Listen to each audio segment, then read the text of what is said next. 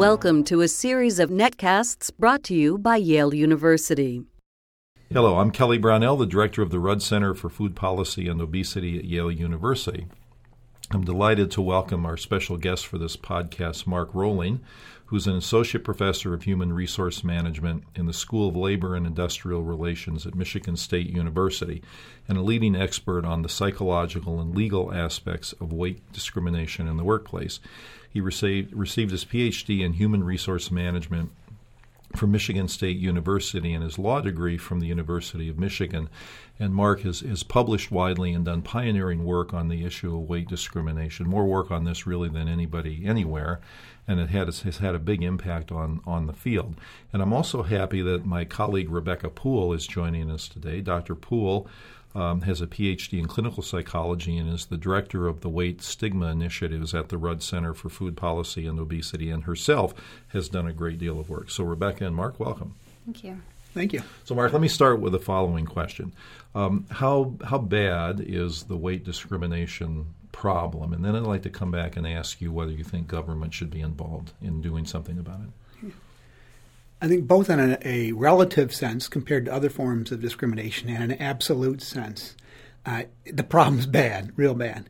It is, there is, when researchers go in and conduct studies in a whole variety of settings, simulated and in field settings, they, can fi- they find consistent evidence of weight discrimination, discrimination against applicants or employees in virtually every stage of the employment process beginning from the, what kind of vocational counseling advice that uh, young people receive to uh, the decisions made in the hiring process, what kind of jobs people get, discipline, what training people receive, and discharge. So it's it the magnitude of it is it was really it's surprising as you get into it. Well, let's talk about two general classes of studies that are illustrative of this phenomenon that you've been writing about in such a nice way. Um, one would be experimental studies, where you kind of manipulate things like what goes onto a resume. Could you give us a kind of a prototype of what a study like that might be and what kind of findings it might produce? Yeah. Uh, and, and laboratory studies will involve setting up some form of simulated employment decision. So it'll be uh, they'll look at how what's affecting decisions to hire somebody or how much compensation to give them, and so they will and the subjects or participants uh, are sometimes actual people from organ, with organizational experience and sometimes people who are college students. And research suggests that the findings really don't vary depending on which group is involved. But the study itself then will carefully control um, all, all other factors that may be influencing the, the decision, uh, the simulated employment decision, whether to hire somebody and then manipulate the weight of the applicant being viewed, either by showing videos of a normal weight person and a very large or obese person, or showing photographs of the two people. So they, by controlling for everything else and then manipulating weight and seeing how that affects people's decision, they're able to isolate whether the decision is being uh, influenced significantly by the person's size. Okay, and then at the other end of the continuum are studies that have been done on wages of yes. people, depending on whether they're overweight or not. What yeah. do those find? Those come from field settings or going out into the workplaces, and uh, they're the whole range of them, but the best ones, and quite a few, are large, uh, either nationally representative samples or representative of a state. And they look at, uh, they go with a population of people who've been out there working and look at the relationship between the body mass or the weight of the person as assessed by body mass or some other measure of uh, excess weight, and the relationship between that and how much they are earning. Trying to control for as many other explanations that are possible. So, controlling for health conditions and controlling for education. And then they examine do people, for example, who are at very high levels of obesity earn less? And what do those studies show? How uh, the because people talk use the term wage penalty to describe yeah. the, the consequences of some discriminatory factor like weight. How big is the penalty? Uh, Certainly, in, in, the work that I, have come across, I've seen a wage penalty for obese females as much as 6% um, lower compared to thinner women for the same work performed. And I think among men, it's around 3% less. All right, so that's a very significant effect. Oh, very, yeah. Okay. So let me, um, and I know Rebecca will have some questions too, but let me ask you a sort of philosophical question then. It sounds like the research on this is, is sound, solid, and consistent, that there is such a thing as weight discrimination in employment settings. And, and, you, and you've done some review of some reviews yeah. of those. And it's consistent across types of studies and types of jobs and things like that. Mark, given that the science on this is so robust, as your own reviews have shown, and there's a pretty clear relationship between weight and employment discrimination, what are the arguments for and against government getting involved in this and government playing a role in trying to correct the discrimination? I definitely think there's a role for government. Before we talk about that role, I would like to mention there's also a definite role for employers. So, but uh, I don't see uh, the, and both are very consistent. So when you look at the, the uh, government and why they might, why they should get involved, the most fundamental role is the uh, reason it has to do with the uh, principle of uh, equal opportunity principle, and that is that we have reflected in other areas of our regulation. We have we have reflect the value that people employment decisions be made based on job relevant criteria that are consistently applied. So in this area, uh, asking employer, making employers uh, consider weight only under those circumstances when it's job relevant uh, is consistent with the equal opportunity principle and as a human resource management professional would promote more effective human resource management practices. So this is one of those areas where government regulation would not only address a social justice issue, it will promote the effective human resource management of uh, in, in organizations. Okay, that's very useful as background. Okay. Could you talk a little bit about what legal options are available for obese employees who feel like they've been discriminated against? Uh, currently, it really depends on where you're at. A big part of it is what jurisdiction you're in. But if we start out for the vast majority of employees in the United States, there, the, there's very little protection available. One, one possibility is under the Americans with Disability Act or state disability laws, there are circumstances where if you, uh, if you, uh, an individual's obesity is associated with very serious physical limitations, but not so serious that they still aren't able to perform the job, uh, they may have some protection based of, uh, as a protected disability under one of the, the federal or state law. Uh, and there, very few employees who feel they've been discriminated based on weight have found protection under that category. It's a very narrow category.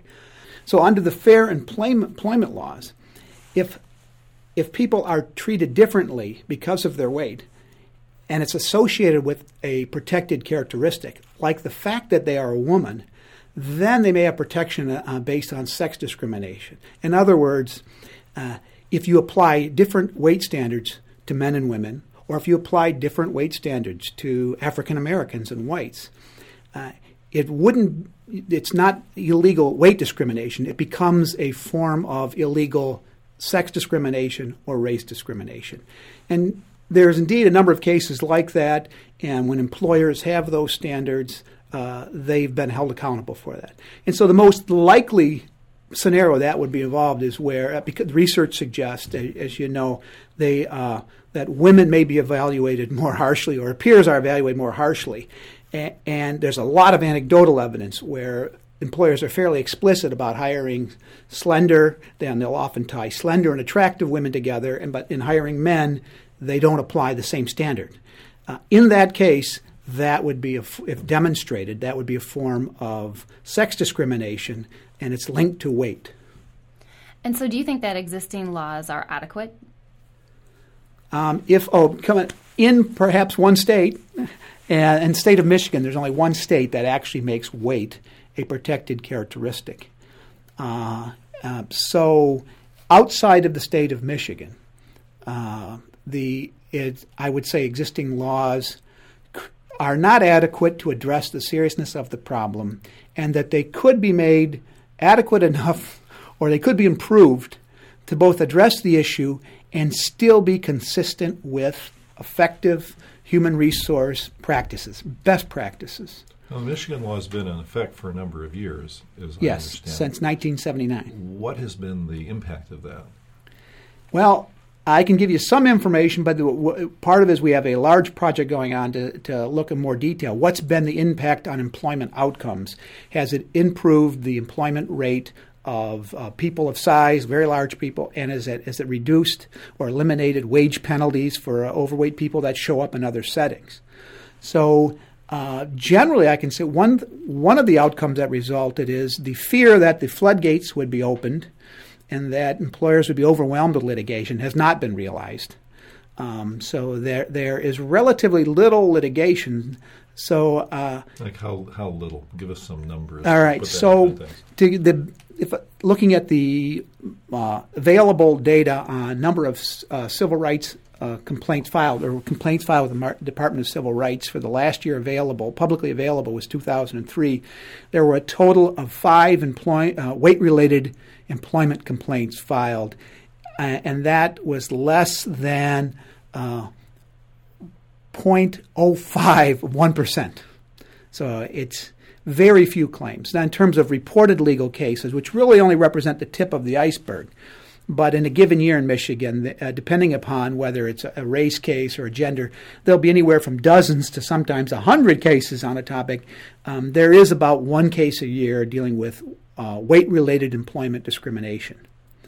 So there have not been a lot of, and one of the questions then, a lot of cases litigated. So one of the questions then is why is that happening? And if a law is going to be really effective, what else might be done aside from putting a law on the books? Because it's pretty, it's, uh, we all pretty well accept you can put a law on the books, but if people aren't aware of it, and then there aren't mechanisms for enforcing it that are effectively carried out, both on the part of the person who feels they've been discriminated against and the agencies and courts uh, overseeing the, the, remedies, then you know having the law itself won't change a lot of behaviors. Right. So I guess you could you could have this wishful thinking and say that the fact that there are a small number of cases in Michigan is a consequence of the law working and there's not much weight discrimination going on. But of course, that's pretty unlikely. And what's more likely is what you said that people don't know about it or it's not being effectively applied, and people aren't aware that they could use this law to protect themselves against discriminatory practices. Yeah, we really that those are all alternative explanations. We right. really don't know the decision whether to file a claim eh, or pursue litigation or something else is, is, influenced by such a variety of things. So we know eh, it. I mean, the, the best available evidence right now is that only about two thirds of the people are in Michigan adults are aware that there is a law and it also suggests that of people who uh, who feel like they've experienced weight discrimination, um, they are reluctant to go forward and try to remedy it in a public forum, eh, you know, external beyond their employment. Okay, so the, I guess one important point you're making is that just the passing of the law becomes step number one if a state wants to take action and do this, that there has to be follow through processes set up where people can initiate action um, and a, a, regulatory government system that that helps people through that. That's exactly right. And I think people, when you go back and look at other forms of fair employment legislation that have been effective, they all were uh, accompanying them were these the, follow up, the public publicity campaigns, advocacy groups, training of the state agencies.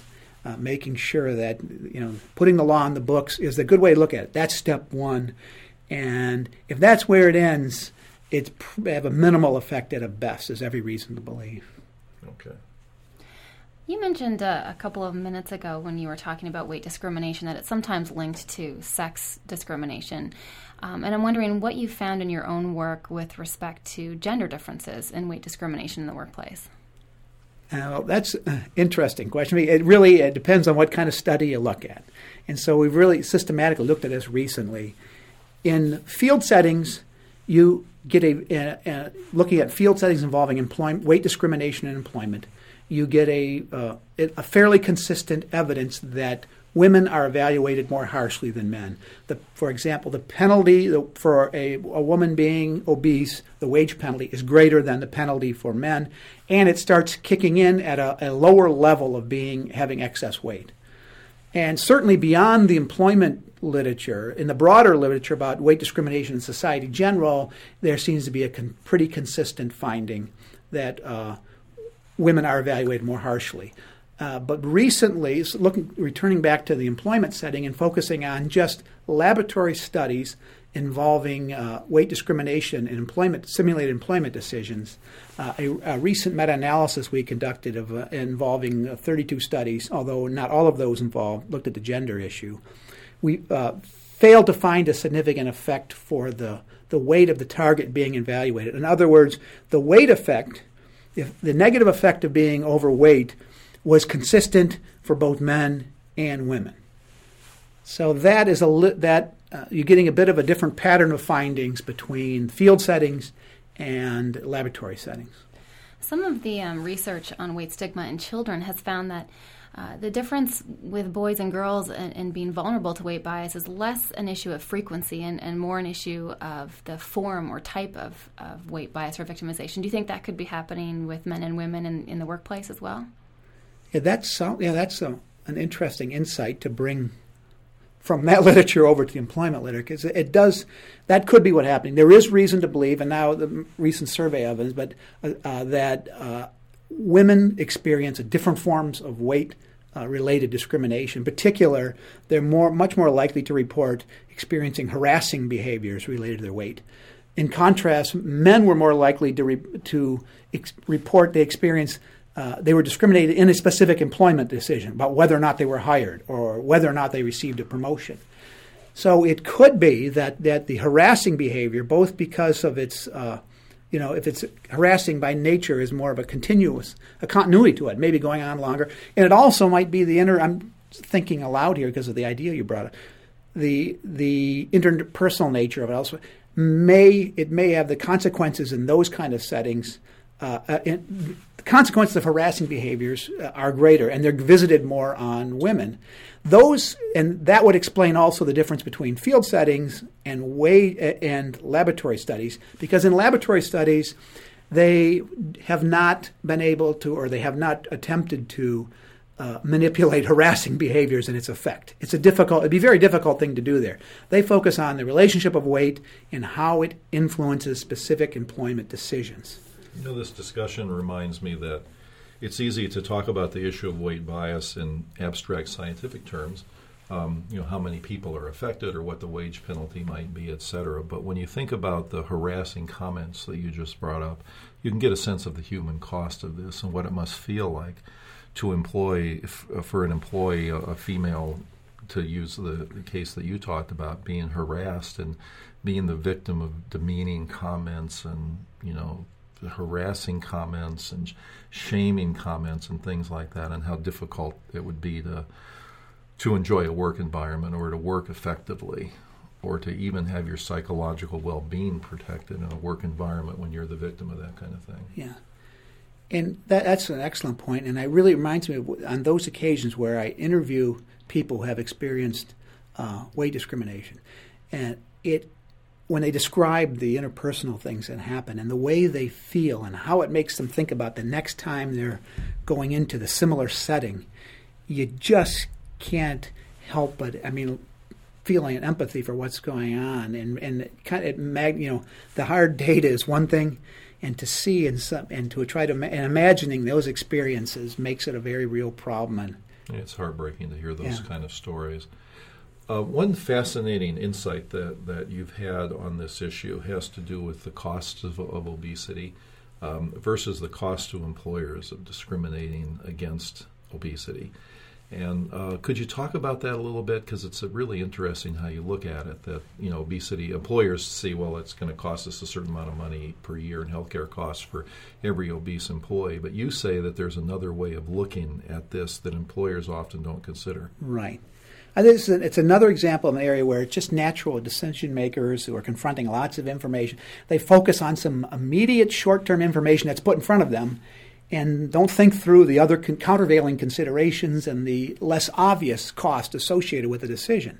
So the pres- in this setting, the, um, there's all sorts of groups who are uh, who are bringing up information and providing about uh, the the average cost of hiring an obese or maintaining an obese employee on your work role, and they relate it to and the range of cost is, is uh, there's a significant range, but it, it, the lower end is three hundred and twenty nine dollars. But I've heard it up into six, seven hundred dollars, and I'm really not so worried about the range because all of the ra- all the numbers I've heard become insignificant when you look at the broader picture and what the cost can be for most jobs if you bypass somebody who is more qualified.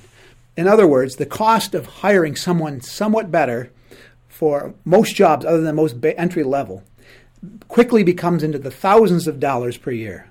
Uh, so the trade off uh, become, in most instances becomes a very bad one. So the research that comes out that says obese people miss more days of work and have higher health care costs and things like that generates a number of what it would cost employees per year, yes. but that number is far lower than the sacrifice employees are making by narrowing their applicant pool. And, and given that the, the, the number of people in the population is significant, two thirds of adults now, that represents considerable narrowing of the pool if you're discriminating against people who are overweight um, in hopes of saving some money. Yes. Sounds like and a very short sighted and it, thing for employers. And it may vary from settings, but very, there are going to be very few settings where you would say, "I'm going to." It's it's worth three hundred fifty or five hundred dollars a year to take somebody who's a little bit less qualified. That the, the, evidence just doesn't bear out that that's the case. And the other big issue is that if healthcare costs are a concern, that's not saying healthcare costs aren't relevant. It's saying it's, it's there are other there's costs of bypassing qualified people that are greater, and there are other things employers can and should be doing to address the healthcare cost uh, issue. Uh, and accepting, uh, adopting a, a, cutoff, a weight cutoff, is is the quick and easy way to do it. And like many quick and easy ways, it's it's other than those uh, characteristics to recommend it, it, it doesn't have a, there's not a lot of other things to recommend it. There are much more thoughtful ways of looking at it. So, to use a real world example of how this might play out, the state of Alabama recently announced that for state employees who are overweight, there were going to be additional charges assessed them for their health insurance. And so, overweight people are going to pay more in Alabama, state employees, than non overweight people are for the same care. Now, if that results in overweight people not wanting to be state employees, and the state's applicant pool shrinks as a consequence of that. The money, from what you're saying, the money that they save in the healthcare cost could be outweighed by having people who are less skilled and narrowing narrowing the, the job qualifications of the people they have to select from. And it could actually be counterproductive in terms of the well being of the state. Yes, that's what I'm saying. And then in the specific case, you have to look very more carefully at what are the categories of job and the rest, but there is, you know, it's very easy to look at the information on the value of having a better employee and how much it's worth. So to, to, to, to start realizing that the cost of say of leaving quality people out uh, due to a healthcare cost is a bad bargain if women and men are, are reporting weight discrimination in the workplace, yeah. how are they typically taking action, or are they taking action? And, and do women and men differ at all with, with respect to how they react when they've experienced weight discrimination? Uh-huh. Well, overall, that the people are taking, uh, based on some preliminary survey results, people are taking uh, uh, about about forty percent of the people were taking some action, but it was action internal to the organization. Uh, so either consulting a union representative or um, filing some kind of complaint or grievance or bringing it to someone's attention internally. When then when you start looking at whether they tried to go outside the organization and do anything more publicly or externally, um, you, it, it, suddenly drops down to only two percent uh, of the of the folks actually consult an attorney, or two point five percent, and even less than that actually ever pursue any kind of litigation. So there is uh, there's evidence that people are taking some action, but the publicness or externalness of it, it, se- it, seems to be a big drop off. There is a big drop off afterwards. And so, in terms of uh, gender differences, uh, the one that has stuck out most notice- noticeably is the fact that women were much more likely to respond to uh, the, per- the perception that they were being discriminated based on weight by at least taking some action although in most cases it would have been something internal to the organization.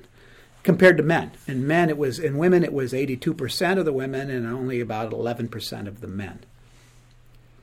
And I think, you know, one of the complexities with studying weight bias is there's layers of gender and race and age and all these other forms of potential bias which can come into play. And I was wondering if, if in any of your work you've found information about um, ethnic minorities and their vulnerability to weight discrimination in the workplace.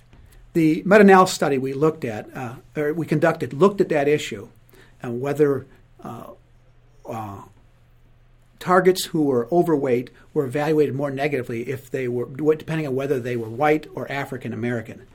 And the result, there was a significant effect that overweight white targets were evaluated more negatively than uh, African American targets. So, and there is some evidence if you look at the field study. Now, that was a relatively, there was a limited group, just a few studies that actually were included, but it was uh, using uh, meta analytic techniques, it was a significant, statistically significant difference. And if you look at the size of the effects difference, based on a qualitative review, you'd say that's what we expected. And then if you look at the field settings, there's, there is a, there appears to be some evidence of that uh, uh African American uh, women are not as evaluated as negatively based on weight uh, compared to white women. And my belief is that there's less evidence of that, of race differences among men. Let me ask a question. Uh, this is sort of a hypothetical one where you'll just have to draw an intuition more than anything else, but I'm curious about your opinion here. If we think about um, this, will be a what will it take question. So, if what we're interested in is is changing social norms, employee practices, and things like that, so that overweight people get treated as other people do, given their qualifications and their abilities to work and things like that. What will it take to get us to that point? Um, do you think it's uh, the the argument that a social justice argument that it's just not fair, the equal opportunity argument that most people will consider a valid one? Is it a strictly financial one that it's not in your best interest as an employer to discriminate against overweight people? What do you think will, it will take to ultimately get some change going on? I know at the if you want to bring out change at the organizational level, it's going to be the financial argument in uh, not or not just it all ends up being tied to finance, but effective human resource management or, and how the importance of not wasting that human resource by making decisions that are influenced by bias, whether it's any race bias or in this case weight bias. That's the most effective argument with um, uh, with employers themselves. Mm-hmm. Uh, to get a societal change and to get legislation passed, another I, you're gonna that's going to be relevant again. But uh, but I still, and this may just be my projection, believe that there are significant uh, uh, group of people I like to believe it's a majority of people that believe in the equal opportunity principle and a social, which is a social justice principle. And if it's framed more that way and and explained and and and that and social justice becomes an easier thing for many people to endorse when they see it's also good, good for the bottom line. So I really think there's gonna there's an interaction of the two. We you know you can do a good thing, and by the way, it's also good for for the way we run our business. So that dual approach might really get more people on the team and get more people to buy this sort of philosophy.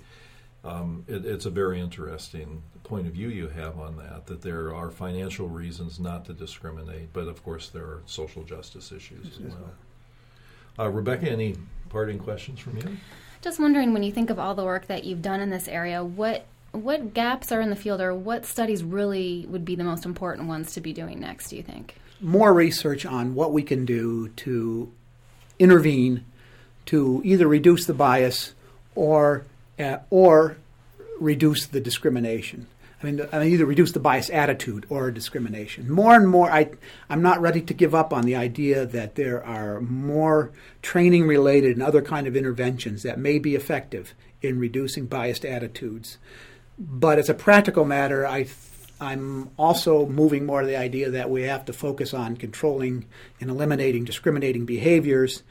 And while we're doing the other, and in the end, when we, we start shaping behavior that way, it'll get start getting easier to change uh, uh, attitudes. But right now, I, I'm of the view that changing discriminatory behaviors in the workplace is going to be easier than changing their attitudes. Well, Mark, thank you so much for joining us today. This was very informative, and you're dealing with a, an incredibly important issue. So, uh, thank you for your hard work on on uh, behalf of other people concerned with this topic. Well, I, let me, it's my pleasure to be here. It's both the pleasure and given the Rudd Institute's role in uh, uh, not just the discrimination aspect of weight, but just obesity and how do we deal with the issue. It's, uh, it's a pleasure and an honor. I feel honored to be selected. Thank you. So I'd like to thank my colleague Rebecca Puhl, Director of Weight Stigma Initiatives at the Rudd Center for Food Policy and Obesity, Yale University, and our special guest Mark Roehling on the faculty of the School of Labor and Industrial Relations at Michigan State University. Uh, this podcast is part of a series produced by the Rudd Center, and I um, invite you to go to the Rudd Center website, which is www.yaleruddcenter.org and to see a list of the other podcasts as well as resources that the Rudd Center offers, such as a free email newsletter that one can receive, uh, news updates regularly, and a number of other resources on a number of topics. Thank you, and until the next time.